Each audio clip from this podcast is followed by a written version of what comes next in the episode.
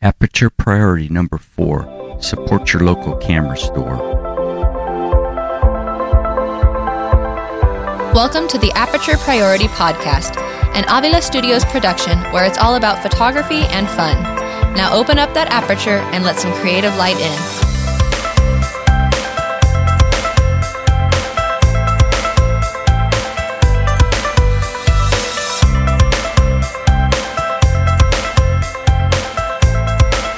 Hello and welcome to uh, episode number four of Aperture Priority. Uh, we've been taking a little break, but my name's Tony Avila. I'm back today, and I have my regular co-host now, David. Introduce yourself. I'm David. Hey Tony, how you doing, man? Good to have you back. And today we have a special guest.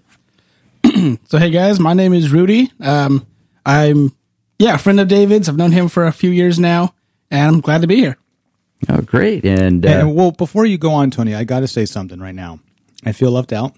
I feel like you two have been conspiring behind my back. Both of these gentlemen are wearing camera-related T-shirts, and I'm rocking Batman. So thanks a lot, guys. oh, you're welcome. You're welcome. We, we probably should have called you earlier today and tell you what we were wearing. but uh, yeah, well, Rudy's great, great to have you, and give it a little bit of background on yourself to, to our audience. All right. So, excuse me. Um, so I come from a background of fine art. I actually have a degree from Fresno State um, in fine art. Uh, weird thing is the background's in sculpture primarily, with photography is kind of a secondary thing. Um, that's how I met David. You know, it was through photography, just through um, that side of things. But also, I currently am employed over at Horn Photo in Fresno. It's a local camera shop in Fresno, California. Oh, great, great. Yeah, I've known. I used to go to the Horn when they were in the original uh, area. Uh, I think it was Olive. Um, yeah, we're out on Belmont actually, or Bel- right by the yeah, zoo. There. Right by the zoo. Yes, yes. So yeah, great memories of that place. So yeah, great to have you here. So uh, today I was looking around.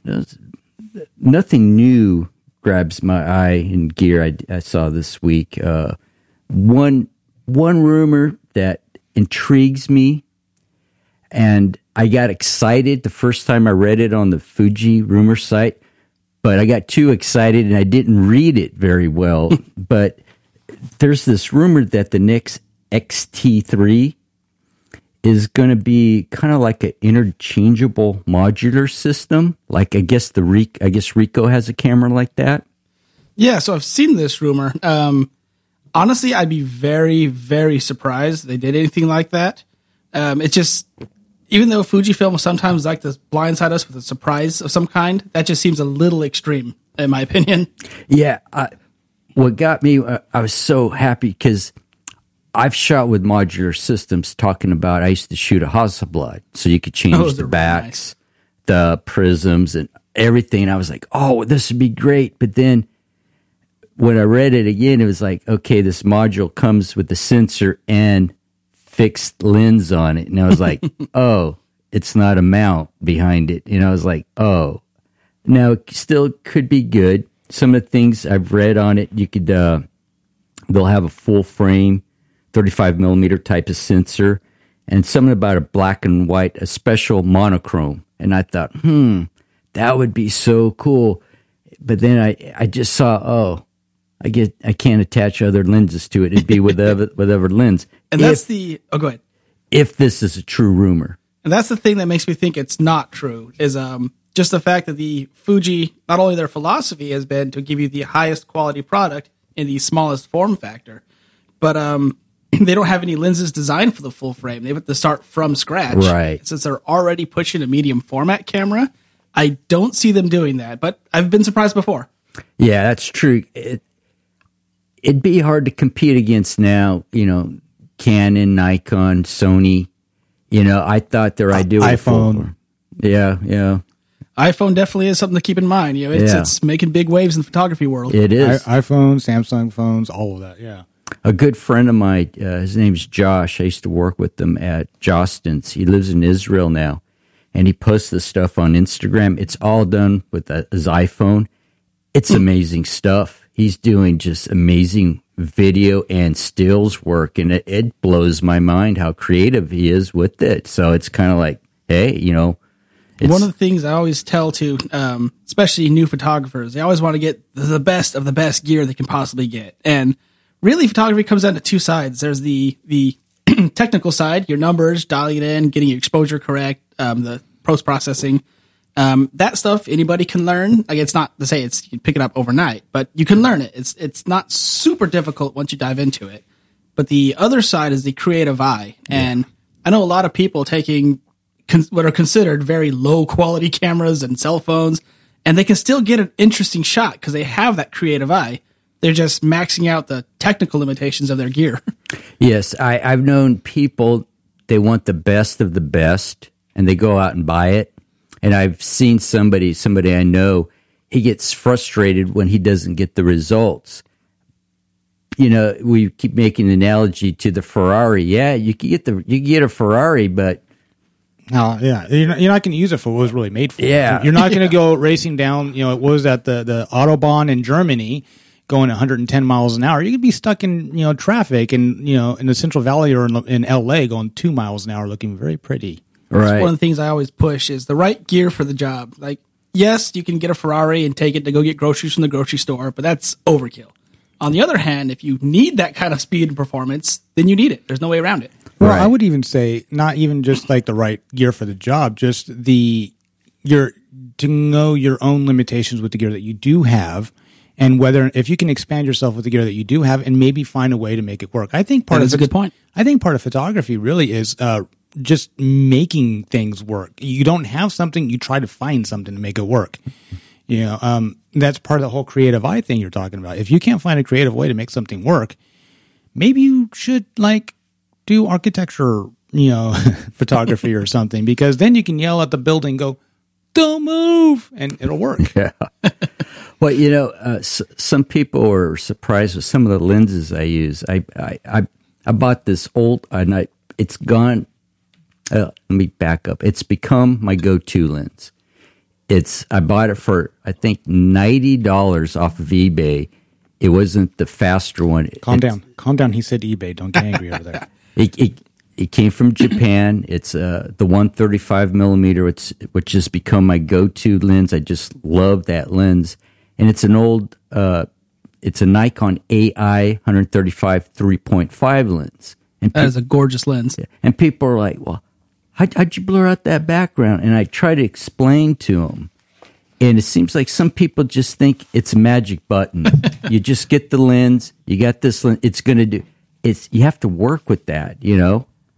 Yeah, definitely. There's there's steps you can take. Like technically speaking, any lens can give you a soft background. Just some lenses make it much much softer and make it much easier to, to have that effect happen. Or you can be like me and still using the kit lens that came with your camera and just learn how to get rid of the background altogether using lighting and photo and uh, Photoshop and you know prayer. Yeah. So diving true. back to David over here making his comments about eBay. Um, he knows. yeah. Me working at a local shop, I'm always pushing support your local businesses. Support your local businesses. right, it, and that's something that that would be a good point today. Is how important. What was that? That sound I don't know. Sound like I, I think Rudy's getting barked at. We're we're yeah. We're getting barked at. It's the importance of a local camera store, which sadly is disappearing. Mm-hmm. Mm-hmm. I mean, when when I bought my first camera, there were uh, actually two places in Visalia, two main places where you could get cameras. You know, for a city at the size at that time, and that was uh, main main drug camera, and then there was Mike's quality camera, and it was a great Yeah, I remember place Mike's. to I used to shop there back when I was. I grew up in Woodlake. For all those who don't know, so Oh, yeah, yeah. Mike's was my camera store I used to shop at. Yeah, you know and uh, so it was a great resource to go down there and you could actually see touch the camera you know what i mean talk to people It's like the comic book shop. You're going to go in there and you're going to find like-minded people, and you can always get stuff that you, you know, you can talk about what your your passion is, whether it's photography or you know, like I was my analogy be comics, and you're going to have all this stuff that you need right there, like you're saying. right and if you had an important person to talk to that you could trust that person could say yeah this may not be what you need right now Exactly. focus on this first So that's the my little shameless plug here for local camera shops. Um, the biggest advantage, of course, is if you're looking at a particular lens, you can read reviews about it all day, but until you have it on a camera, it's hard to tell if that's the lens you need. You know, everybody loves that that nice blurred out background of a 135 prime. A lot of people don't realize how far away you have to stand from your subject to use that lens. And if you're shooting indoors in a crap studio, it may not be the best fit. Exactly, exactly. I mean, I I've become kind of a prime snob. I've I've actually I only own, I believe, and I just gave away a Zoom. Uh, I didn't even want to sell it. It's like here, just take it. I think I only have one Zoom somewhere in my uh, lens bag, uh, actually lens case, and I've mainly shot primes. That's just me. I like primes. I'm the same way. I have one zoom lens, which is my main. Um, just I'm carrying a camera around for the day. I'm not out shooting, you know, quote unquote, a job. But um, I just want to carry one lens, keep it lightweight. But exactly. most of my my gear for for any kind of work, they're primes because they're, they're my favorites. yes, and so I, I try to take a good assortment of uh, of lenses. I I try to take in my bag. I currently have the 135, uh, the old Nikkor. I have an old Nikkor, uh, Nikkor, Nikkor 200 millimeter f4 that I like. Oh, I love that lens. Yeah, so that's a nice little lens. And then I have my 60 macro, which is kind of versatile lens, the 2.8, the Always older good to have one. a macro on you, just yeah. in case. And then I'll sometimes I'll I'll put I have a D- David liked the name, but I can't claim I came up with it. I have uh, a bunch of nifty fifty Nikkors. I have a nifty fifty on one of my cameras right now. Actually, I, I say yeah. claim it. Say I came up with it. I wish yeah, I could. It's an old term, unfortunately. Yeah. Well, Tony's not the youngest guy on earth, so he can still claim yeah, it. so I could claim it. So, and so I'll I'll do that. The only thing I'll get creative, I'll I'll put a twenty four millimeter prime if I'm going to go out and shoot like we did the night shoot I, I did with David back uh, oh, a year and a half ago. Yeah, something like that. Yeah, yeah. I think it was the fall before last. Yeah. Right? So, so I'll, I'll, carry these lenses, uh, but sometimes you know I, it's knowing what lens it kind of works for you. It's good to talk yeah. to somebody, you know, and actually yeah. see it. Exactly. And getting back on the the another reason to, to go to your local shops. Um, one of the nice things with camera gear these days, whether it be lenses, camera bodies um, for anything that's brand new with a USA warranty, that price is set by manufacturer. So I will, excuse me. So I readily admit, if you walk across the street from our shop to Best Buy, if they have the gear, it is actually the exact same price. And so you don't have to shop around necessarily and say, hey, does this store have it cheaper? Does this store have it cheaper? Canon sets that price. Nikon sets that price. That's, but I can get it on eBay for two hundred dollars less. If you buy used gear, there's definitely nothing wrong with that. But if you're buying brand new with a, a full USA warranty, it's the same price anywhere in the country. Right, and and I think a lot of people don't know that. I think a lot any, of people don't. I think anymore, everybody, you know, you have all these apps for your phone now that they'll they'll find the best deals, and I think we've gotten to that tunnel vision. You know, I want deal. Yeah. I wouldn't say tunnel vision. I would say the exact opposite. I think it's not that we're just our our Zoom is uh, we're so focused on one small thing. I think there's just so much to choose from that we kind of just we're lost for the yeah. most part. Like people literally don't know how to shop anymore. That's true. Yeah, one of the things with with shopping for camera gear, um, again, every once in a while, people will be on, you know, as, as David always praises Amazon. Um, that's where I got my Canon. I might have to have you look at it now and see if all the numbers match. And oh. usually it's not a bad thing, but uh, every once in a while, if you find that one manufacturer, for some reason, this one seller has it for three or four hundred dollars cheaper, that should immediately raise a red flag. Yes. And in best case scenario, it's a what they call a gray market, meaning somebody, let's say, if I flew over to Europe, I bought a camera in Germany. I flew back over here and I sold it as brand new. Yes, technically it's brand new, but because it wasn't purchased in the United States, not only does it not have that warranty from the manufacturer in the country, but American repair shops will not touch it. You have to mail it back to country of origin to get it repaired. So what you're saying is like if I was to buy that if I my my Mark III, if I 5D Mark III came from Europe, like you were just saying, and something came up and I call up Canon and I was like, I want to have you guys, you know, ship it out to you and clean it. They're not going to do it. That's correct. You'll send it to them and they'll send it right back and say, Hey, this is a gray market. We apologize. We can't fix it. So would they be able to inform me where I can send it, or is that something I had to find out for myself? Unfortunately, you have to find that on your own. So again, if you bought it in Germany, it has to go back to Germany to honor any kind of warranty or even just to pay for repairs. Yeah. And Well- so that's the catch. That's the catch. And, and it, you get, somebody may see, oh, wow, I love that $300 cheaper you know, price tag. But when it comes to getting a service or something, you know, they're going to have to jump through hoops now to, to send it to Germany. You're probably not going to get it back in two weeks. exactly. So I should call Canon up and say, Hey, is my camera allowed to be fixed here in the United States of America? yeah, pretty much. Um, I don't know if they can give you that info over the phone or not, but you know, So everyone who's bought off of Amazon, that's something that even I didn't know. So you, that's something if you have already bought, maybe you should check into. If you haven't, that's something to think about. now again, if it was the same price that everybody else was, was selling it for, it probably is an American model. You're probably fine. Mine was. It, Yeah. The only reason why I went through Amazon, I'm going to be honest with you, is because um, I lived in Lemoore at the time, and it's about the same distance. I really do not want to drive 45 minutes to go spend 3900 or 29 3900 dollars, whatever it was. And that is fair. You know, it, it's just, um, yeah, it's. I would really love to support you, but unless you're going to say, yeah, man, I'll pick it up and bring it to you, I'm like, mm, Amazon does that. Well, I'm, I'm going to throw a curveball at you. Go for it. Bring it.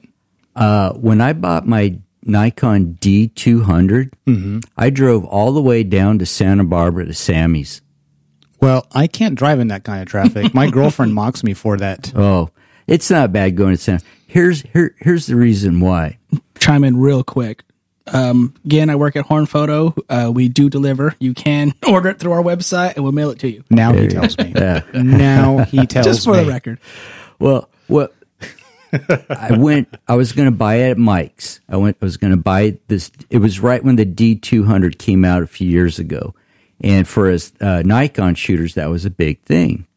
And so, me and two other friends of mine, we got up early Saturday because the uh, Nikon sometimes I don't know if it's teasing us. They kind of just trickle out so many. They do. It drives us crazy at the store Right. too. People come in. Do you have this camera? It's like, well, we have like six of them on the way. Right. We We'll know see- about it. Yeah, we'll see two every two weeks for the next month and a half.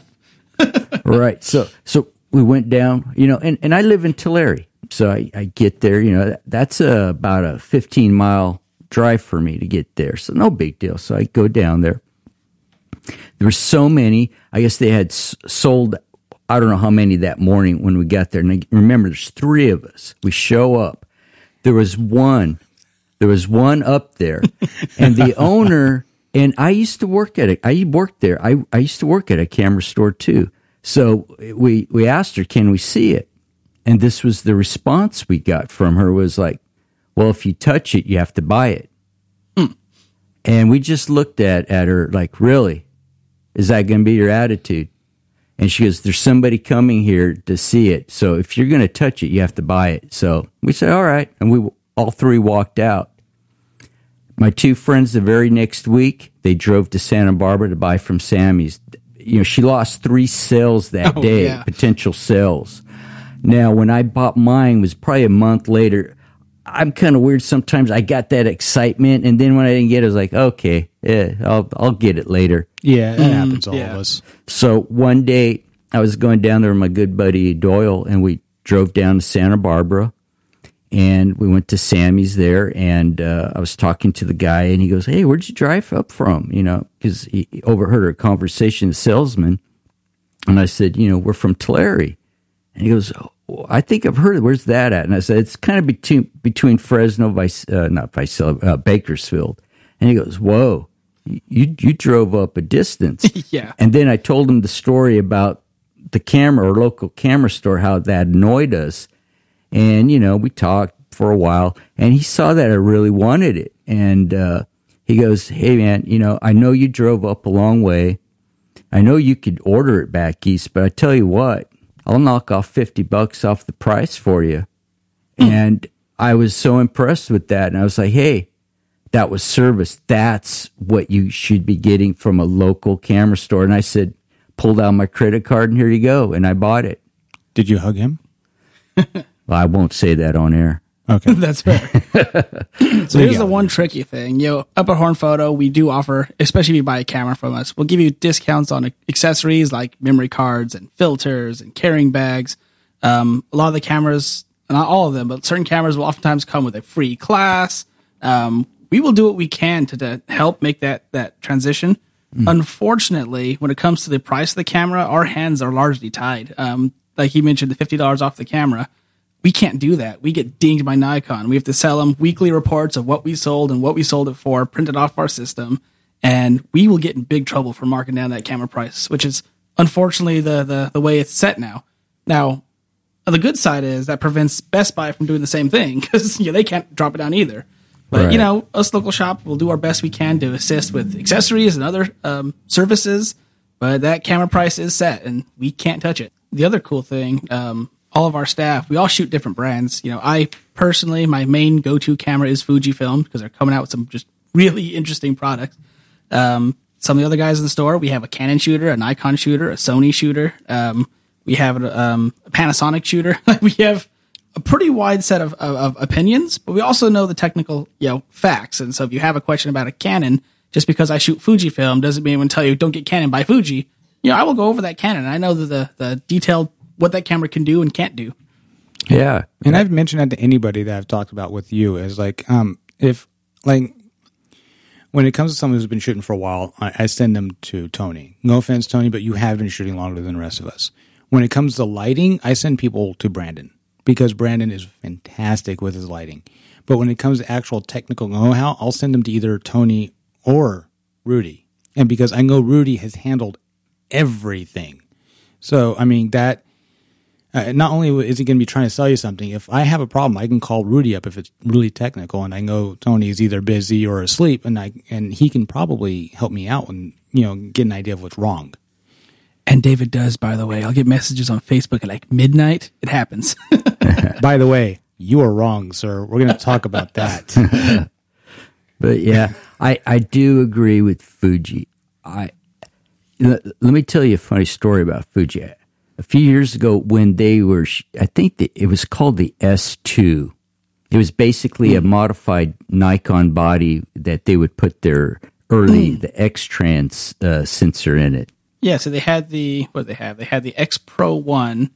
They had a X100S. Actually, it, it, was even before that. Okay. It was, bef- it was, uh, I'm talking probably, uh, 2001, 2002. Mm, gotcha. I will admit, I'm not as familiar with Fujifilm past the last decade. Right. And and it's basically they did the same thing can uh, not Canon, uh, uh, Kodak. When Kodak got into digital, they basically got a Nikon body and, and they would modify it. Yeah. So, so then you would just use Nikon lenses with it. That's kind of how things start. Uh, I think Nikon and Canon started by modifying Leica cameras. so it's a similar one idea. time, yeah, uh, yeah, the, the old rangefinders, yeah. yeah, back in the day, yeah. Well, what was interesting, okay, they had this basically it was a Nikon. You could tell what D series at the time, but they would just put Fuji on it. and uh, uh, the guy uh, was trying to. What was I was I was at a basic I think Photo West show down in L.A. I think in Pasadena, and uh, he saw I, I went by their uh, little uh, you know where they were showing off their new gear, their little booth. Yeah. And the guy was trying to you know, you know he's a salesman. He was one of their salesmen. He says, "Oh yeah, well." Our new S2 Pro. First, he goes, "Well, what do you shoot?" And I go, "Nikon." He goes, "See, your lenses will work with ours." And I go, "Yeah, I know that." And then he was making a big deal. I think it was like a six megapixel. You know, you know, at the time that that was the big thing. And he was saying, yeah, you should switch to our system. And then I go, yeah, that's true. I, I, I, have heard a lot about it. And then he goes, yeah, our JPEGs are great. Then I just looked at him because I, I've been shooting RAW since the oh. beginning. And I'm going, nah, I, I like shooting RAW. And then he started, you know, give me a long lecture why. And, you know, and I'm like, nah, I still prefer shooting, you know, RAW. And he started getting more, you know, aggressive in his salesman. Mm-hmm. And I go, look, I I shoot at the time semi professionally, and I some of the shots I do are for uh, printing. You know, so Yeah. so in in that uh, in my graphic design business, and uh, he started really push. You should shoot JPEG, and I kept telling him no, you know, and uh, he kept arguing with me. He's, then it started getting heated. He was saying, "Look, you see these," and he, they had three portraits, and you know it was like. I think Fuji would have fine, super fine their settings on, Yeah. on JPEGs. And I'm mm-hmm. like, hey, that's all great but I'm not interested because at that time Nikon had a six megapixel camera. It was half the price. So he's telling me all this stuff to get a camera that's going to make better JPEGs in body, something I don't do. I use, I would use Photoshop for that.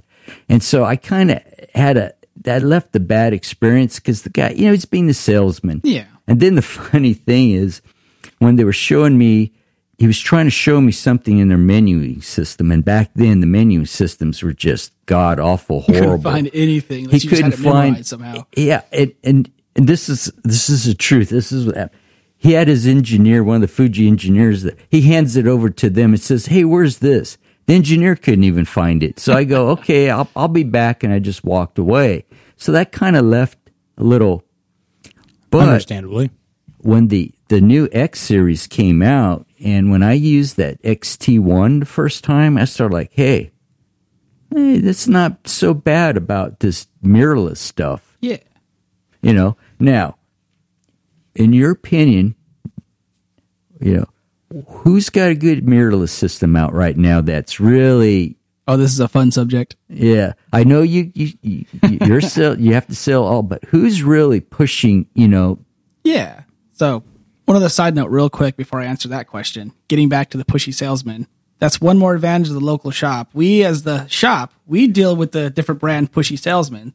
And then in the store, you're like, well, I don't really want you to JPEG. Okay, I'll put this camera back and pull this one out for you. You know, Exactly. we're not loyal to a specific brand, which is one of the cool things about a shop versus you know, buying direct from a manufacturer. But anyway, mirrorless cameras. So right now, the the biggest one on the on the um, as far as sales and and you know what's selling the most at the moment is Sony. Now, I also myself I own a Fujifilm, a Panasonic, and an Olympus. So I own the other three big leaders in mirrorless, but I actually don't own a Sony myself. Now here's the the, the pro and con. Sony is the only one offering a, a fully supported full frame mirrorless camera at this point. So if you're if you're looking for that full frame sensor, um, you really don't have very many options outside of Sony when it comes to a mirrorless full frame camera. You know, there's Leica, but that's you know that's beyond most people's oh budget. yes, yeah. And so Sony's offering a lot. Um, people always ask me, well, then why do you shoot Fujifilm? For me, um, I find I'm not shooting as many weddings or um, events like that, which are really, really low lit. Um, I'm traveling more. I'm shooting more locations. I'm shooting portraits at the beach as opposed to in a wedding hall. Um, my low light performance only has to be good enough for my flashes to do the rest. And so as I use, you know, off camera lighting, um, the IS, the sheer ISO capability of a APS-C sensor is more than capable for what I'm shooting.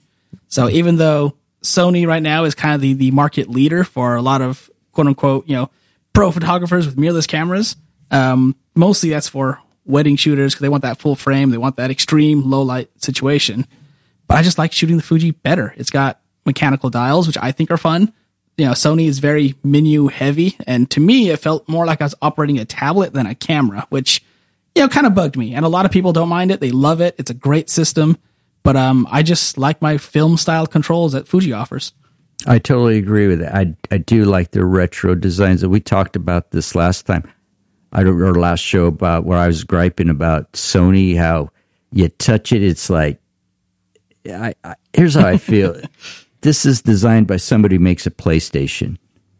Now, I will admit their their newest models. They came out with the A9, the A7R3, and the A73 that just came out like a week ago. Um, they're starting to learn, but um, yeah, the original Sony cameras, the the mirrorless design, you can tell that the people who designed it, um, they need to get these features on there, but they weren't really looking at how photographers have been doing things for decades, and so they didn't really know where to put things. Exactly. It, it, that kind of surprised me about Sony because I know they have the other uh, their other series, which which is basically Minolta. They because when they bought Yeah. out the Minolta Maxxum system, did they not keep their camera designers? I, I know they went from a traditional DSLR to mirrorless, but it was like I, I just don't. I I guess I don't see the sexy factor in their camera, and you, and the menuing system just drives me nuts. That was my thought process too. Like again, um, I'm I'm not shooting weddings uh, very often. I've shot a handful. I try to avoid them just because they're a lot of stress. Um, Yeah. right? uh, but yeah, if you need that full frame sensor because you need to be shooting in a super dark, um, you know, wedding wedding reception hall, um, then you need that.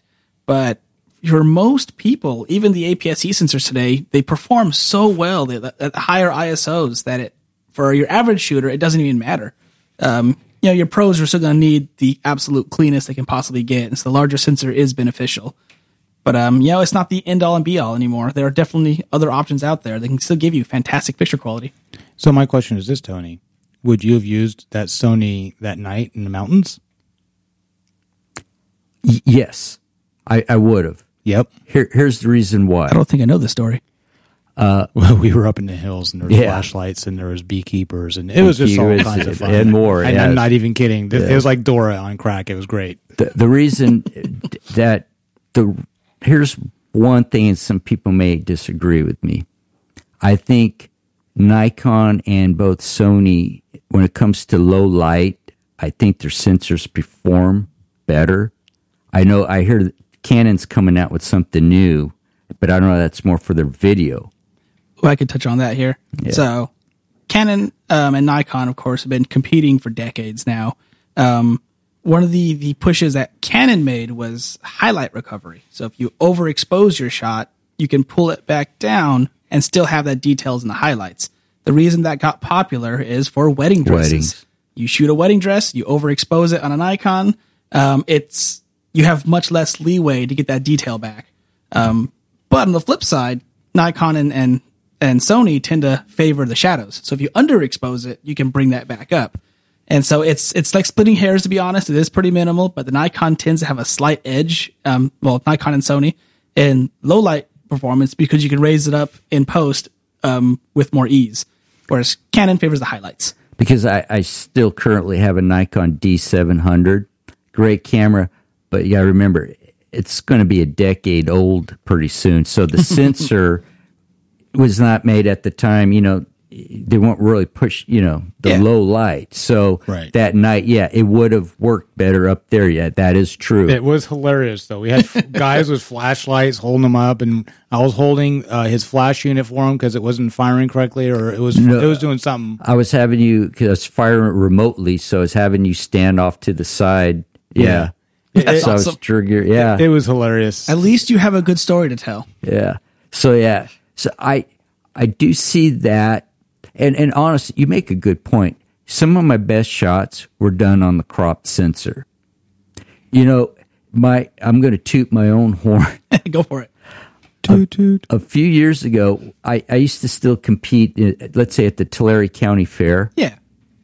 and some of my friends, uh, you know, I st- I didn't take that big plunge into being a professional back then. Yeah, I was I always thought myself, okay, I'm I'm I'm doing this. I'm finding my niche market.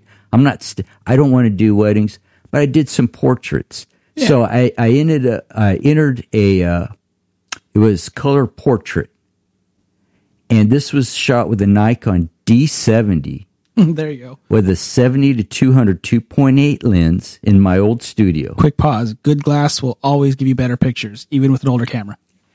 And at that time, some of the, my friends, uh, they were shooting the new uh, Canon full frame. And, and these were like, you know, they're, they were like the high end, you know, wedding photographers in, in this area. And so I just entered. I figured, okay. I, I called my friend Savannah. She came over. I, I was doing a shoot for her, and we, I said, "Hey, afterwards, just I'm going to shoot a portrait of you." She goes, "Yeah, no problem." So I just shot a portrait because I was on a time frame because I got to get this printed a specific way that they needed for the fair, which I think for back then minimal professional, it had to be a 16 by 20. Okay, this is from a six megapixel uh, camera Yeah. and I beat them. And I- I'm not saying there's. I was just the gear is is is you do need good gear, but it's it's more how you light it and everything. And this was a six megapixel crop sensor. And a lot of people now, I know they get into the full frame crop sensor, but you know, it's it's whatever camera you have with you at the time. You do the best you can. Yeah. And the cool thing with today is um, pretty much any modern camera um, is, as we say, good enough for your average shooter because um, they're all just incredibly capable. Yeah, I just recently picked up a Panasonic, and the big concern everybody always has is, well, it's a micro four thirds sensor, so it's actually if you full frame is kind of the standard. Um, APS-C is about half that size, so you know suffers in ISO performance, but it keeps the whole system smaller. Panasonic and Olympus are going to the extreme. They're they're cutting the APS-C sensor in half, basically, giving you a micro four thirds. Um, with that smaller sensor, yes, the one hangup is at higher ISOs. You're right around 3200 is kind of my limit. If I put it to 6400, it does get pretty grainy. But because of that, the whole camera system, the lenses are tiny. Um, some of these lenses are literally a fourth of the size of some of Canon's. I mean, they're itty bitty little lenses. You can carry a whole backpack and it weighs like 10 pounds instead of like 50 pounds worth of full frame gear. That's why I'm stronger than you. I, I, will admit, uh, this past weekend, I went with my friend Crystal. We went up to California Hot Springs. I wanted to, uh, uh, let me back up. She's also a, a, photographer out of Porterville. She's been getting into it. And a sweetheart. Yeah, she's really nice lady. Yeah.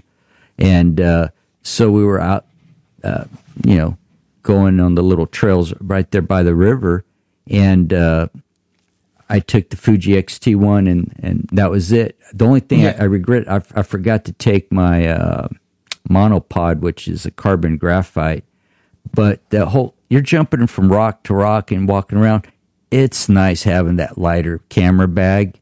Definitely. Oh my god! It and it, you you wonder, okay, yeah, I could have brought the bigger one, but it's like, yeah, that's a it's like extra ten pounds on my back, you know, you know, and you know, and it's a bigger bag, and I always get it snagged in the bushes when I'm trying to go under a tree. So smaller smaller bag, you're more mobile, and also the the Fuji quality of their images, I, I'm gonna say they're pretty good. They're pretty spectacular. Like that's I was so my background a little bit. I came from a Canon background originally. So sorry, good David, man. I switched. I jumped ship. Um, but I was at that point where I didn't yet have a full frame. Um, I was shooting on a Canon 50D at the time, yeah, which was a solid camera for its day. But um, after I used it for five years, it was, you know, starting to show its age a little bit. And I wanted to upgrade. So my initial thought was 6D or maybe the 5D3, just because those are the full frame options. Um, but I started playing with this Fuji camera and um, I got to borrow one for a weekend and just seeing what I was, what that camera was capable of producing, like for my purposes personally, I didn't need to go to the full frame option. I was getting the, the image quality I was looking for in a smaller camera.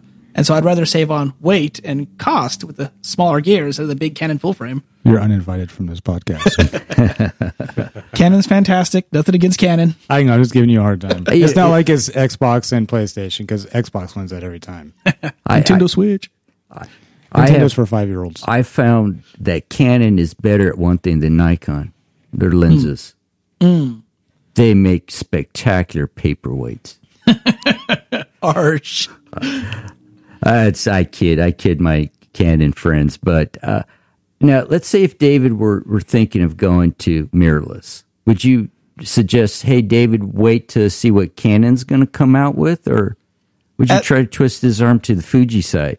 At this point, um, I'm, I'm so I'm in that reluctant stage where Canon they've been behind the technology and they know it, and um, they haven't done anything about it. And what makes me nervous about that is they are the biggest company. They have the resources. They're and, playing catch up. Yeah, exactly. And they're playing catch up. I mean, they with the resources they have, they should be able to come out with something to to match what Sony and Nikon are offering. Um, they just haven't. And part of it might just be, you know, the bureaucracy of a bigger company, but I'm excited to see what they come out with. But uh, every time I've gotten a little too excited about Canon gear, I've been left a little bit disappointed with the, the new model. Well, they might have just gotten cocky saying uh, we're the best. So, I mean, obviously we're doing something right, and I don't need to worry about the rest of these guys. I think that's the case. It's kind of like Kodak back in the day. Right. Kodak had the mark, they were almost the monopoly for a long time. Their biggest rival was Fujifilm, of course, when it comes to the film marketing. But digital came out. In fact, Kodak actually invented the digital camera. They just never mass produced it because um, they're like, well, film is where our money is at. Let's keep making film. Well, they were also ahead of the time if you think about it. When it comes to digital like that, I mean, if they were the first one, who would have thought that it would have been as big as it is? Exactly. And so, since they had such a market dominance in film, they decided not to pursue the digital camera until others started doing it, um, and others started to sell. and then by the time they jumped into the digital camera game, it was too late, and they went out. Of, well, they're not out of business technically, but they're no longer making cameras. Right. My my first camera actually was uh, my first digital camera was a Kodak. Was a Kodak? It was really? a Kodak. Yeah. And so, don't ask me what model and make it was. It was it was a, a relatively point and shoot 10x zoom. Heavy. It was a heavier one. It looked like a full body almost, but I got some really good shots at it. I want to say it was a seven or an eight megapixel. Okay. Yeah. Maybe yeah, a 10. but I'm looking at right now with Canon. Um, if they can come out with something and just wow us in the next you know year or two, um, they are a big enough company; they'll survive just fine. But if if they prolong it any longer than that, um, I'm seeing Canon doing something similar to Sony or not Sony, Kodak, and they'll have to end up selling off their patents and just they won't be the same company they were. Now let me ask you this about the Canon uh, D. Was it the 5D Mark IV? You know, when they came out with that, I'm not one of those guys that looks at specs on the sheet and just goes off of that. But as if if I were to switch, is there a, is it worth switching? Or, or even more importantly, if someone like me has a Mark uh, Mark three, and if I want to upgrade to a Mark four, is there a reason for it? What's the differences between a three and a four? So here's the big thing on that Canon. Um, so going both from the perspective of you already shoot Canon, and also from the perspective of you're buying a full frame camera for the first time. Um, so Canon launched the 5D Mark IV. You know, the camera's sitting right around a year and a half old at this point. Um, my only real complaint on that camera is at the price point of like $3,300 on the camera body. That same price point can get you a Nikon D850 or a Sony A7R3. Both of those are over 40 megapixels. Both of those have higher frame rates. Both of those have better low light performance. And so coming into it for the first time, the Canon is, is, just lower in tech specs. Now, again, to be fair, the Canon is also an older camera. It's been out for over a year, about a year and a half at this point. But they need to drop that price a little bit because for the same dollars, you can get a more powerful camera. Now, here's the cool thing with Canon, though. If you already have Canon lenses, it's not worth abandoning the system just yet. You want to keep your lenses, you mm-hmm. want to keep using them because those are expensive. That's one of my concerns, even though I still have the kit lens that my, my 5D Mark III came with. But let's be honest, you guys have seen my work. Not too shabby for a kit yeah. lens.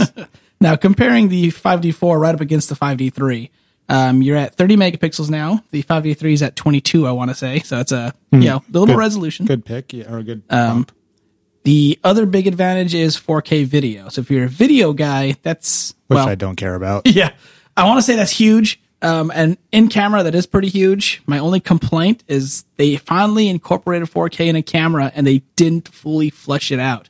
If you try and record to an external recorder, it drops it down to 1080p again. And that's something that video guys want to do is keep that 4K to an external recording device. Um, so that's my biggest gripe with Canon, where it came out with some cool, wowing features and specs.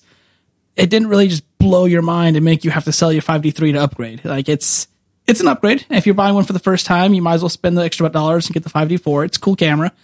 But uh, if you already have a 5D3, unless you need that video functionality, it's uh, not, in my opinion, not worth the $3,000 to get a new camera. So, how often do they come out with a new model like that? When when should we expect the Mark V to come through? Yeah, so once you get to that caliber of camera, you usually see a new one somewhere between four to six years. So I got another three to five years wait. Something like that. Sounds like a prison sentence, sir. I don't appreciate you. Unless they come out with a new cool mirrorless camera of some kind. You know, they're they're working on it. Supposedly it'll be out the next couple years, but we'll see. Now, if does Horn Photo take trade-ins? We do. Nice. Let, let me ask you this: do, do, do, you know? Now, I read a rumor that uh, Canon is going to still keep the EOS uh, amount that they use on their DSLR for their mirrorless. I don't know if that's true here's the issue with that. That comes from a, a technical standpoint. Um, in a mirrorless camera, the where the lens actually mounts to the camera, um, the distance from that point to the sensor is actually shorter than it is on a DSLR. So unless they make a mirrorless camera that's the same size as a DSLR, which is kind of silly, Exactly. um, they would need some sort of adapter to fill that gap so that your your DSLR lens will actually focus correctly on a mirrorless camera. Yeah, because I I know on the Nikon side, there's supposedly it's rumored the Z mount, and uh, David making faces over there. No, I was I was trying to bite the microphone. Oh, to see if I could. They uh, they made the new uh, this new mount. Some people that I've read on forums, and I know one guy did a rant on YouTube. This photographer I sometimes follow that that's dumb, but you got to remember that's a DSL. Uh, you know, it goes back before DSLR. The F mount goes way back. Yeah. Now you don't have that mirror there, so you don't need that. That's that's a bunch of space, dead space. You know. the best way to put this for those who just don't fully understand um, camera physics a little bit um, imagine making a new car um, same size as your old model car but you want to put a narrower axle on it you're going to have to shrink the car to make that fit it's not going to work you can't take your old dslr lens and put it onto a, a shorter um, distance to the sensor it's not going to focus correctly This is America. I can do whatever I want. Now the one the one nice thing about that, in theory, the lens designers now can make the lenses much smaller. that's correct In theory. Now I know I I did miss uh, quote the last time when I was griping about the Sony system with the huge lenses, but I was talking about their G series Yes. lenses. So when I look at their G, because a friend of mine had the 85 millimeter 1.4. which is a gorgeous lens but it, it's, It's- a softball of glass Yeah, and you look at it; it's bigger than the Nikon. it is Yeah, and then so So here's the, the thing, and people always ask that mirrorless for smaller size, right? If you go full frame, uh, physics doesn't change. You need a full frame lens. Um, so if you really want to stick with that Sony system, which is my, one of my biggest gripes about the system, um, your lenses are just as big as Canon Nikon. They now the, the, plus side, they do have some really small carry around lenses, like their 35 2.8 is you know tiny. I love that little lens. But if you want to match glass for glass, you want a 24 to 70 2.8 throughout. It's just as big as Canon Nikon's. Yeah, and I've seen on some that uh, if you don't have that little attachment on the bottom, where if you try to mount that your camera on a uh, tripod, if the lens, I've seen the lenses like the, the Oh, G yeah. is too big, so That happens sometimes. Yeah. Yeah. So if you're going to run a really, really massive lens, um, like the 85-1.4, and you want to put your camera on a tripod, you will probably need the battery grip for the, the Sony camera just to give it that extra height it needs. Exactly. So I get, I'm, I'm trying to compare, you know, juggle around, and Yeah. and now I, I just saw this little thing that the the Nikon D850 has now become like one of the hottest selling cameras. But everybody's ready to dump on the DSLRs. It seems like so. I I'm hopeful that they'll come out with one because that's where I'm at right now. I'm at like, okay, Nikon, are are you going to come out with this? Because if they do, they're going to come out with these new mount lenses, which I, I'm not Yeah. going to gripe about because you could probably adapt the old ones. Exactly. And, and to make a good point, David, just something to think about. I'm thinking.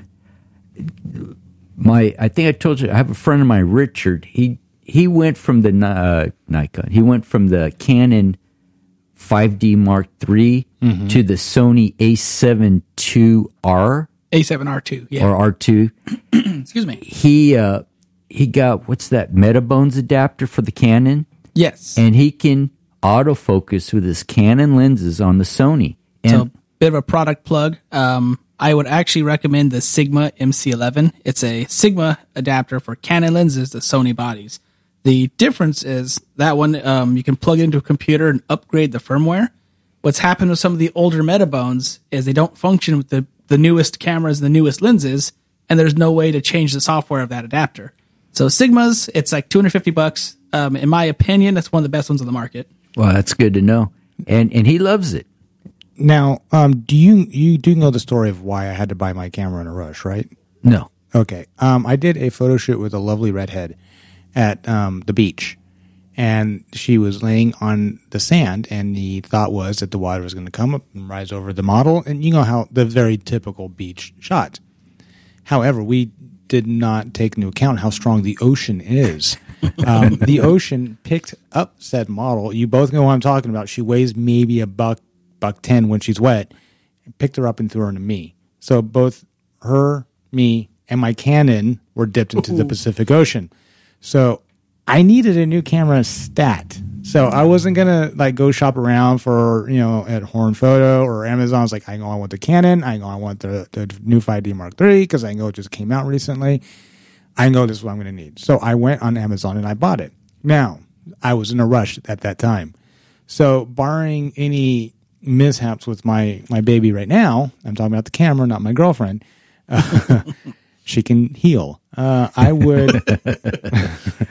I would actually probably go to Horn Photo and I would talk to someone like Rudy and say, listen, this is what I'm used to shooting with. This is what I normally shoot. I'm pretty sure if I was to go to, to Rudy tomorrow and say, hey, man, what would you recommend? Because you know my work. What would you recommend me actually going to? Should I get a Canon 5D Mark III again and just, or get the 5D Mark IV since my old one just took a dump? Or should I get you know a Sony or a Fujifilm or a you know so I should sell a kidney and get a really expensive one or something like that and I'm pretty sure he would probably get me into something else. I love Canon because that's what I started with. I'm gonna say not necessarily. If you love Canon, um, it's a fantastic product. I know I sound like I harp on it a little bit. Um, part of that is I used to be a Canon shooter and I made the switch, and so I, I talk about the things I didn't like about it more than what I do like about it. But um, it's still a fantastic product. But if I was to go to you tomorrow what would you recommend based on what you're just talking about the differences between a 5D Mark III and a 5D Mark IV and how it's a little behind the times on other companies so, currently? Yeah, so considering you only have the one lens, I'm assuming that probably going to get roasted the same time your camera body does um, in the event of the ocean coming in. Um, yeah, you do have some freedom there as far as, as not being married to a system by having thousands invested in glass. Um, and so right now, yeah, dollar for dollar, um, Sony and Nikon is offering a, a more powerful camera for the same price. Now, again, the difference is though, if you really like the way your Canon functioned, it feels good in your hands, you mm-hmm. love the control layout, um, tech specs aren't everything. Again, I shoot Fuji. A lot of people say it's a crop sensor, it's not a full frame.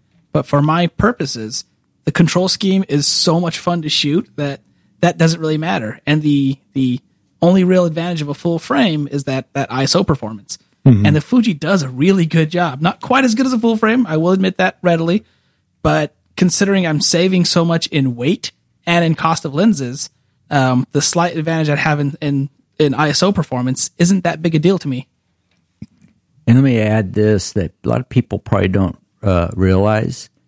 Fuji's been making lenses for quite a long time. Oh yeah, yeah. They they've even made large format like four by five and eight by ten uh, the lenses and some really impressive cinema lenses as well, which you know cost mm-hmm. an arm and a leg, but they're awesome. Yeah, and if I'm not mistaken, I think that when when the Hasselblad went to their new autofocus system, when they they went away from the Zeiss glass, if I'm not mistaken, I, I think Fuji produces the the lenses for the new Hasselblad. Is it the H system? You know what? They might. I actually don't know that. I think I think they do. He's smarter than you. you know, we don't sell Hasselblad. That's yeah, not well, familiar with. I, I, well, maybe you should. I bet you Amazon does. no, I don't. Boy, I, Hasselblad is is. I think Hasselblad's going to. You know, they're they're competing against the Fuji uh, medium format. That's correct. And then there's Phase One. I think in that market, it's getting it's getting. I mean the only reason I got rid of my Hasselblad, I loved my Hasselblad. And when I was talking about a modular system, when I heard that digital backs were coming out for yeah. them, I was so happy. But then when I saw the price, I'm going to pay $30,000 for a back. Yep. It so was, you already had to have the Hasselblad camera and you already had to have the Hasselblad lenses. Uh, then depending which back you chose, it was between 20 and 50 grand um, just to use that digital backing with that camera. Well, I mean, I was going to get the David Hasselhoff camera. It's a little uh, little thing you can get at Kmart for 15 bucks. there you go. The Knight Rider. And so it's cool to see that finally medium format is coming down almost to a consumer level. Like it's still not cheap, but um, you know, Fuji's offering it's 6500 bucks in the body. The cheapest lens they make for it's about 15, um, 1500, not 15,000. So your total buy-in is about eight and a half thousand. Um, yeah, but no one ever said anything about photography was ever cheap. right. That's true. That's the first true. we, full we did, frame. I did not choose an- a cheap hobby. yeah. It, it it it is. Some people race motorcycles. Yeah.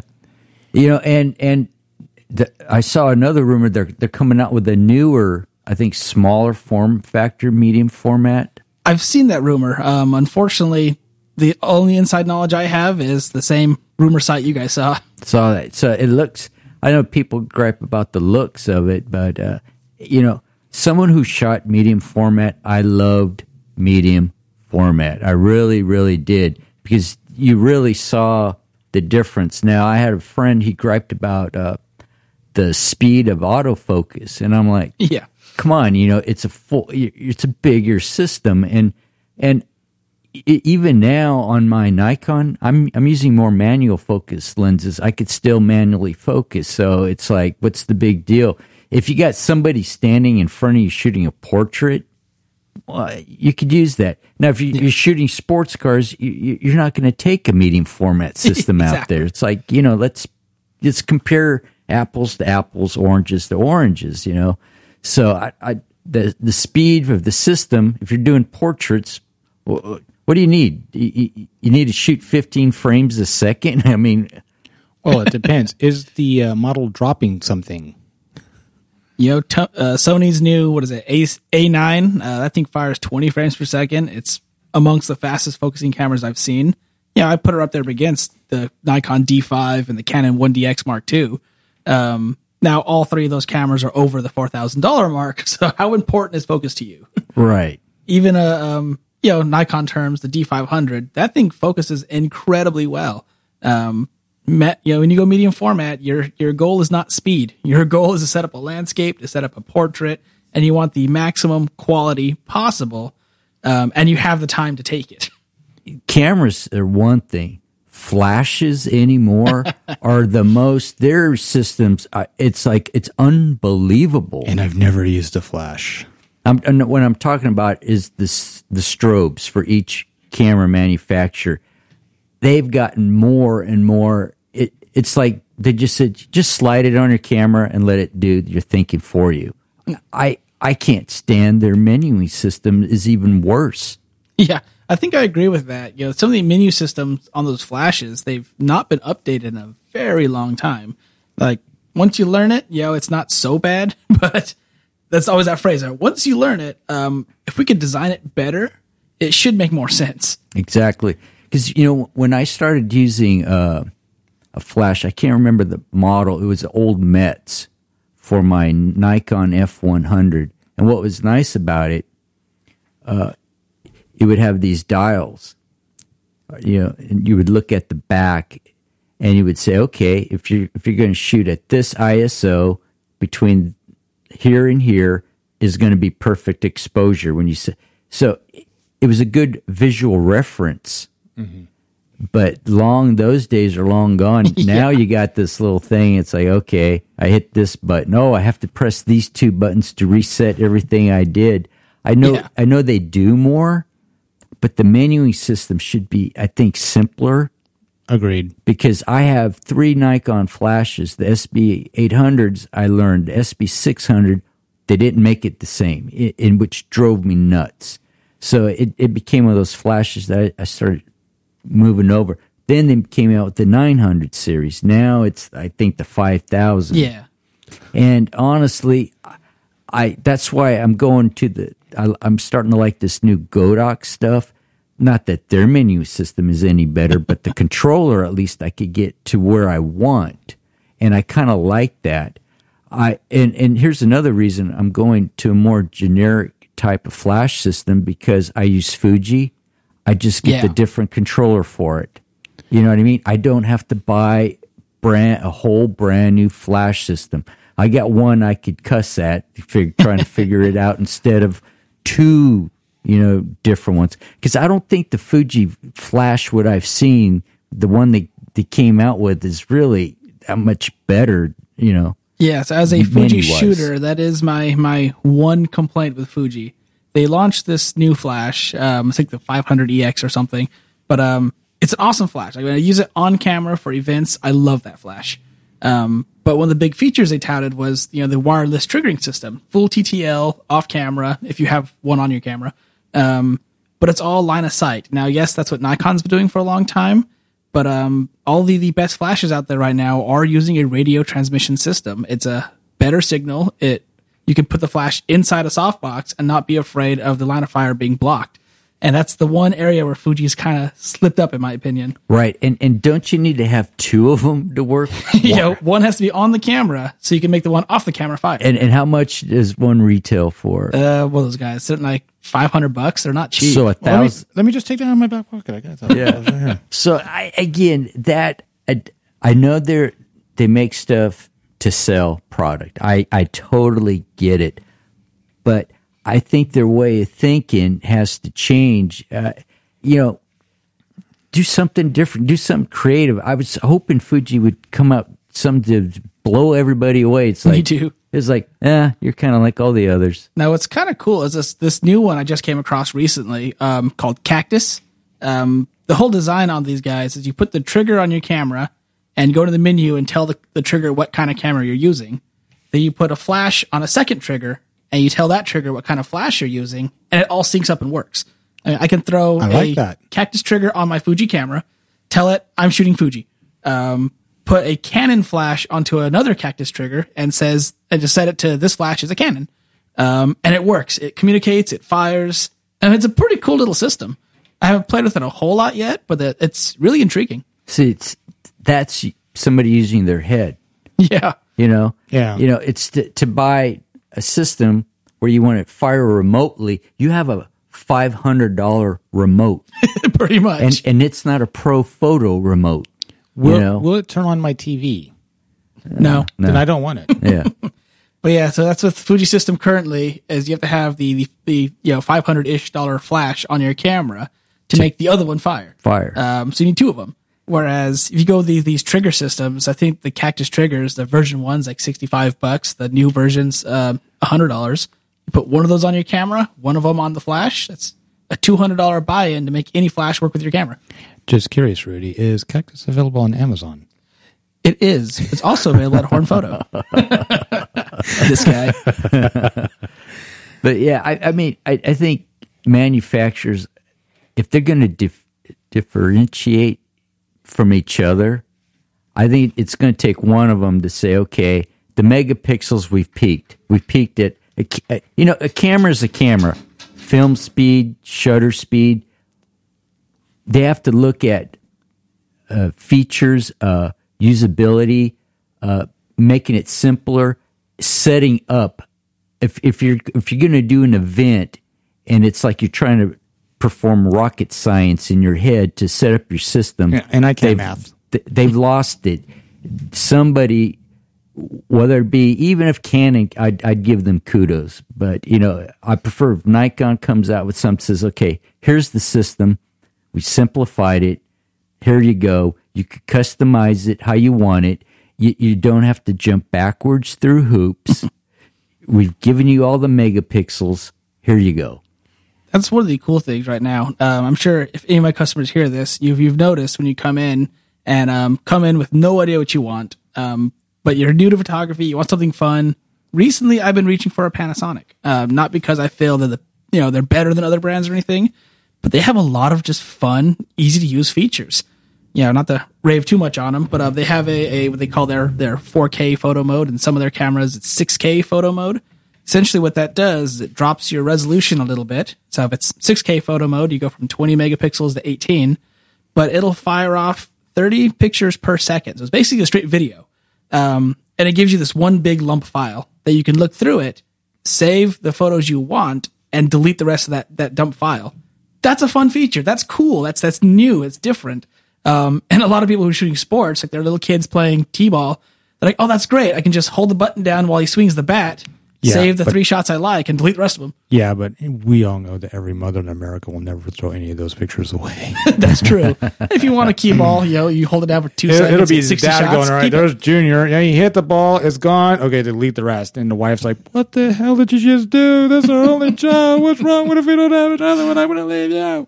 But I mean, it's on a lot of the cameras. It's like one switch or one button. Um, it's they're, it's such a cool little feature. You just turn that mode on, hold the button, save the ones you like, turn the mode off. It's a it's just a s- sign of them, you know, coming out with something new that nobody else is doing. And you know, and, and I could see that. I think what Nikon and Canon have become, each one is on the fence, and they're like, okay, you you get off the fence first. Pretty You know- much. You know what I mean? They're sitting there watching each other. It- Someone should push one of them. it's it's going to take somebody and i was hoping fuji would do a little i'm not going to say they're a small company but here's a company that's going to come out of nowhere They're pretty small by comparison to the top three. yeah and and say look this is what we've done and i encourage anybody to touch the xt2 or or get it and and look at the this little system they made it's their nice little camera now i don't know much about the h1 my friend pet just got one Yeah, the H1 is a pretty sweet camera. Um, my only complaint on it is it is quite a bit larger than the XT2, but its main, you know, goals is not only be more physically resistant to damage like a big DSLR, um, but you know they put some pretty heavy um, improvements in the video functionality. So if you're a video guy, it's awesome. If you are coming into Fuji for the first time and you just want the best of the best, it's a great camera. But if you're looking for that super small compact size, the XT2 is quite a bit smaller.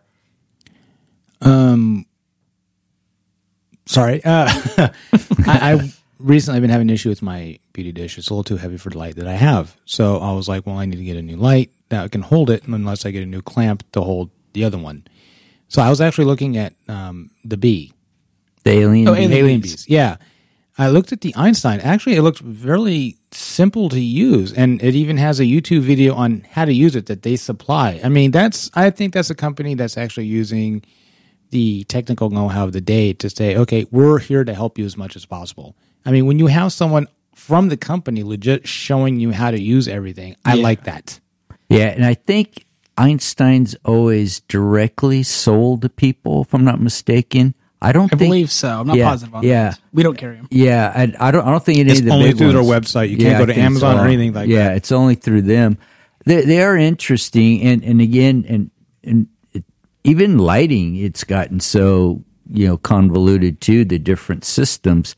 That's why I'm looking more to go because I want one ring to rule them all, and I'm talking about adapter ring because I. So the thing is, I love my. uh do they call the Elinchroms? I love those lights. Yeah, I have to take a portable battery pack that sold from. uh, uh, you just mentioned their name. They do the Einstein? Alien yeah, alien bees, whatever they're called. and so uh, That one. yeah, the beer's getting to me, but uh, you know, it's a 400 watt light. Yeah. I can overpower the sun yep. The Godox. I'm, I'm I've been having fun, but 200 watt light. I took. Uh, I was it was a bright day. I was up by Three Rivers. 200 watts is not enough. Plus, when you use the high speed sync mode, it doesn't give you true 200 watt because it's pulsating. Yeah. And So- then and then I just heard not to cut you off. Go ahead. You good? Those type of lights that do that, I've read that they don't last as long because because of that because how they have to fire. And I was that true. Um, yes. If you can imagine, going back to car analogies, can you imagine taking a, a pickup truck and let's say you, you strap a single bale of hay to the back of it and transport it. Now take that same truck and strap it to a boulder and yank on it. Um, the, the, every time that flash has to, to fire, that's more wear and tear. So if you're just driving that flash harder, it is going to wear out faster. Yeah, and plus you're not because it has to pulse it. You're not getting a true 200 Exactly. watts. Not a single just boom, there's your light. It's actually kind of have to Basically, like wanna say- fluorescent lights. That's what they do. They pulse. They don't stay bright. Yeah. They, they pulse. because it's pulsing as the curtain to Yeah. cover to get the coverage. Yeah. So, but you know, again, I like using uh, larger lights. Uh, not so much larger, but uh, More more, powerful. powerful. lights out there. I was hoping for the perfect system, small, light, and powerful. But you know, it's it is what it is. And that's Fujifilm's biggest struggle right now is having a, a really fleshed out lighting system for it. Godox is one of the better ones out there. Um, in my opinion, they're just awesome.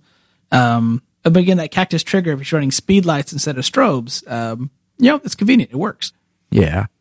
Well, let's start winding down. Uh, well, something I overlooked the first part of the show. Uh, What projects have you guys been working on? I'll let Rudy go first. All right. Okay, so um, apart from you know working at Horn and doing what I do there, um, I do have a, a, small art studio space I rent out over in downtown Fresno. I'm at Broadway Studios. Again, my my first passion is fine art. I sell cameras as my job, and I do photography for fun and for art and for a hobby, and that's you know separate from work, but it's it's it's one of those things where if I was shooting weddings all the time, I would just be driven crazy by shooting photos for work and then shoot photos for for fun. Uh, but because I work around cameras, I can shoot for fun. Anyway, all that to say, um, I'm constantly working on new projects, new art projects for my my gallery space. Um, I do a lot of portraits and landscapes. Um, I like to to build things. Um, I'm actually working on. I have a, a model lined up and everything. I'm going to be making a a suit of armor um, like medieval style armor, but entirely out of, of sheets of paper because I have a ton of paper that should either be shredded or you know, disposed of somehow. So I'm going to use that with, with some Elmer's glue and, and make it into big steel plates of paper that I'm then going to forge into armor. It's going to be kind of cool. I have And, some uh, junk mail if you need it. Oh no, I got some. I got plenty. but it's gonna be um, that. It's gonna be kind of this this this sign of like, hey, look at all this waste we produce all the time. We need to start doing something about it. And that's gonna be kind of the theme on that. Oh, cool. I like that. That's cool. How are you, Dave? Well, not as creative as Rudy over there. Um, recently, I just did my first nude shoot, nude male shoot, which is completely different. I don't know if either of you've worked with nude males.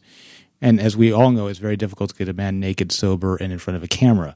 Now, if you get him drunk with all of his buddies, it's like that. It's a heartbeat. It's easy. It's just a dare away. Uh, it's really di- it's, it's a lot different than working with females. Obviously, you have your different perspectives you got to work with and different challenges. So I'm, I'm going to be doing some more of those, um, and I'm looking for new models to work with. You know, just getting some really good headshots done. Um, I'm finding that with doing the headshots, it's opening me up on learning how to do my uh, lighting much better. So I want to get that down to a fine point, and then I'm going to hit locations and see how that's affected me on location. So that's what I'm doing. I'm kind of doing the self uh, taught thing right now, just trying to figure out all the lighting and all the problems I could have. And then in the next two or three months, I might even start my own podcast too, not to go against you in any way, shape, or form. And I do plan on having you there. The gauntlet has been thrown. Um, I will still supply the alcohol, sir. Okay. But um, that I mean, that's just another thing that's in my mind. I just got a bunch of stuff that's kind of photography related that's in my head that either I don't have the finances because well, we're not rich, and I don't have the time to really do, and, and or the models. We both know this area kind of. If you find a good model, you grab onto her and you keep her. Not literally because that's illegal, but you, you try Yeah. you, you keep working with her as much as you can because the Central Valley area, for all you photographers that want to move to the Central Valley area, go somewhere else because you're not going to find anybody. it's yeah, we're too spread out.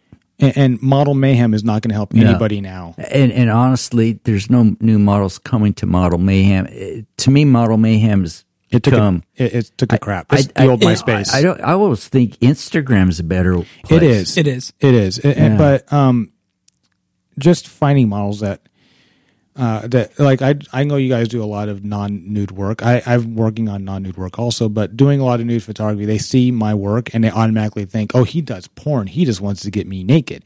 I, I kind of want to get you naked, but I don't want to shoot porn. And they they get the wrong bias, or their Right. boyfriend does, or their family does, and it's just it, it sucks. It's it's the mindset of this valley is very. It's it's not open. You know. We're not Frisco. you know, if you go to Fresno, the Art Hop is Yeah. kind of you go the one here in the Visalia area. Uh, it's it's A lot more um, It's- reserved. I yes, Yeah, it's like and- flowers and mountainscapes. yeah, and you know pottery and, crafts. staff. I mean, and that's cool. That's cool, but we're not a big metropolis, and and the mindset's that way. And I, I, you know, it is what it is. You know, so yeah. But that's what I've been doing for the most part is just working on the the studio work. You know, getting the lighting down. I like I contacted Rudy about it and an issue I was having uh, a couple weeks ago. Uh, he helped me a bit, uh, not completely. I had to finagle around it a little bit. and I'll explain that to you after the podcast. But it's just it's me working on me, but working with new models too. If that makes any sense. So I don't have any grand scheme of shoots I want to do. I've been working with glitter, which is a lot of fun and really messy. So if anybody wants to do that, it's a lot of fun and really messy. Um, but that's what I've been doing. Oh, that's cool. I, I did finally get to go to California Hot Springs. explored there. I've been doing some shoots uh, up in the hills right now. It's green finally. we got go. some rain finally here in California, so that's been nice. And I'm going to try to set up another one before it dries up because uh, give it a week and a half. No, you got about three weeks before it does. It's not getting hot enough yet. Yeah. For those who don't live in this area, we generally see probably a grand total of about four or five weeks of rain a year. So it's not often that we get that kind right. of rain because and, and I've seen Rudy do a rain dance naked on his roof to try to get rain. It didn't work. that is a lie. I am Native American. That's the only reason he said that. Wait, you are? I didn't even know you were. I was just making a joke. yes, I am Cherokee. Well, oh. do the rain dance, dude. but yeah, it's there's a reason they call us the Golden State because that grass just turns golden brown and it's it's it's not like we live in Washington, you know, in yeah. the Seattle area where everything's much more green. And yeah, you could go up to the parks and everybody in another probably not even month, everybody's going to be coming up here yep. to go to the sequoias. But yeah, that's going quite a bit up there. But this year, it's on the bucket list. I want to shoot more along the coast. Yeah. You know, not just to get away from the valley heat, but I want to shoot at the coast more. Your best bet would be Pirates, dude. There's not many, not as nearly as many people there. Yeah, I thought of that. The only problem here's here's the thing: gear on back going down. Is it that bad of the hike? They they say it is. The hike sucks, um, but it won't kill you. Uh, it depends on how much gear you're traveling with. Okay. And it's a PSA. Always be careful of bringing your camera to the beach. Sand is the oh, number yeah. one way of destroying your camera apart from sitting on it. Yeah, and then or dropping it in the Pacific Ocean. Or dropping it in the Pacific Ocean. Yeah. Okay. Well, where can we find you, Dave? Uh, I'm on Instagram at dpcs559 and I'm on Facebook. Same thing. DPCS photo, I believe, is on Facebook. Okay. All right. All my artwork, um, you can find it under the name Lysarian Creations. So on Instagram, they'll just be at L Y S A R I A N underscore creations, or you can just go to lysariancreations.com. Oh, great. And you could find me at Tony Avila 64 on Instagram and then at avilastudios.com. And uh, I wanted to clarify one shout out I did last week for my good friend Joe Schaefer at Sweetwater. I probably should have mentioned what Sweetwater is. Uh, they sell audio gear, and he's the one that's been supplying me with all these new goodies I'm trying to learn. So I figured, well, by just saying Sweetwater, it was like, uh, is that a town in Texas or something like that? I think so, it is. so I wanted to clarify that. So uh, I wanted to thank him for all the good gear and good advice that he's given me on that. And uh, I'll just leave it off to open up that aperture and let some creative light in.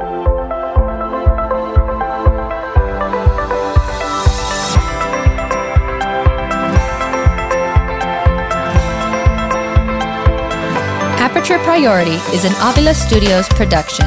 For more information on what Avila Studios has to offer, please visit us on the World Wide Web at avilastudios.com.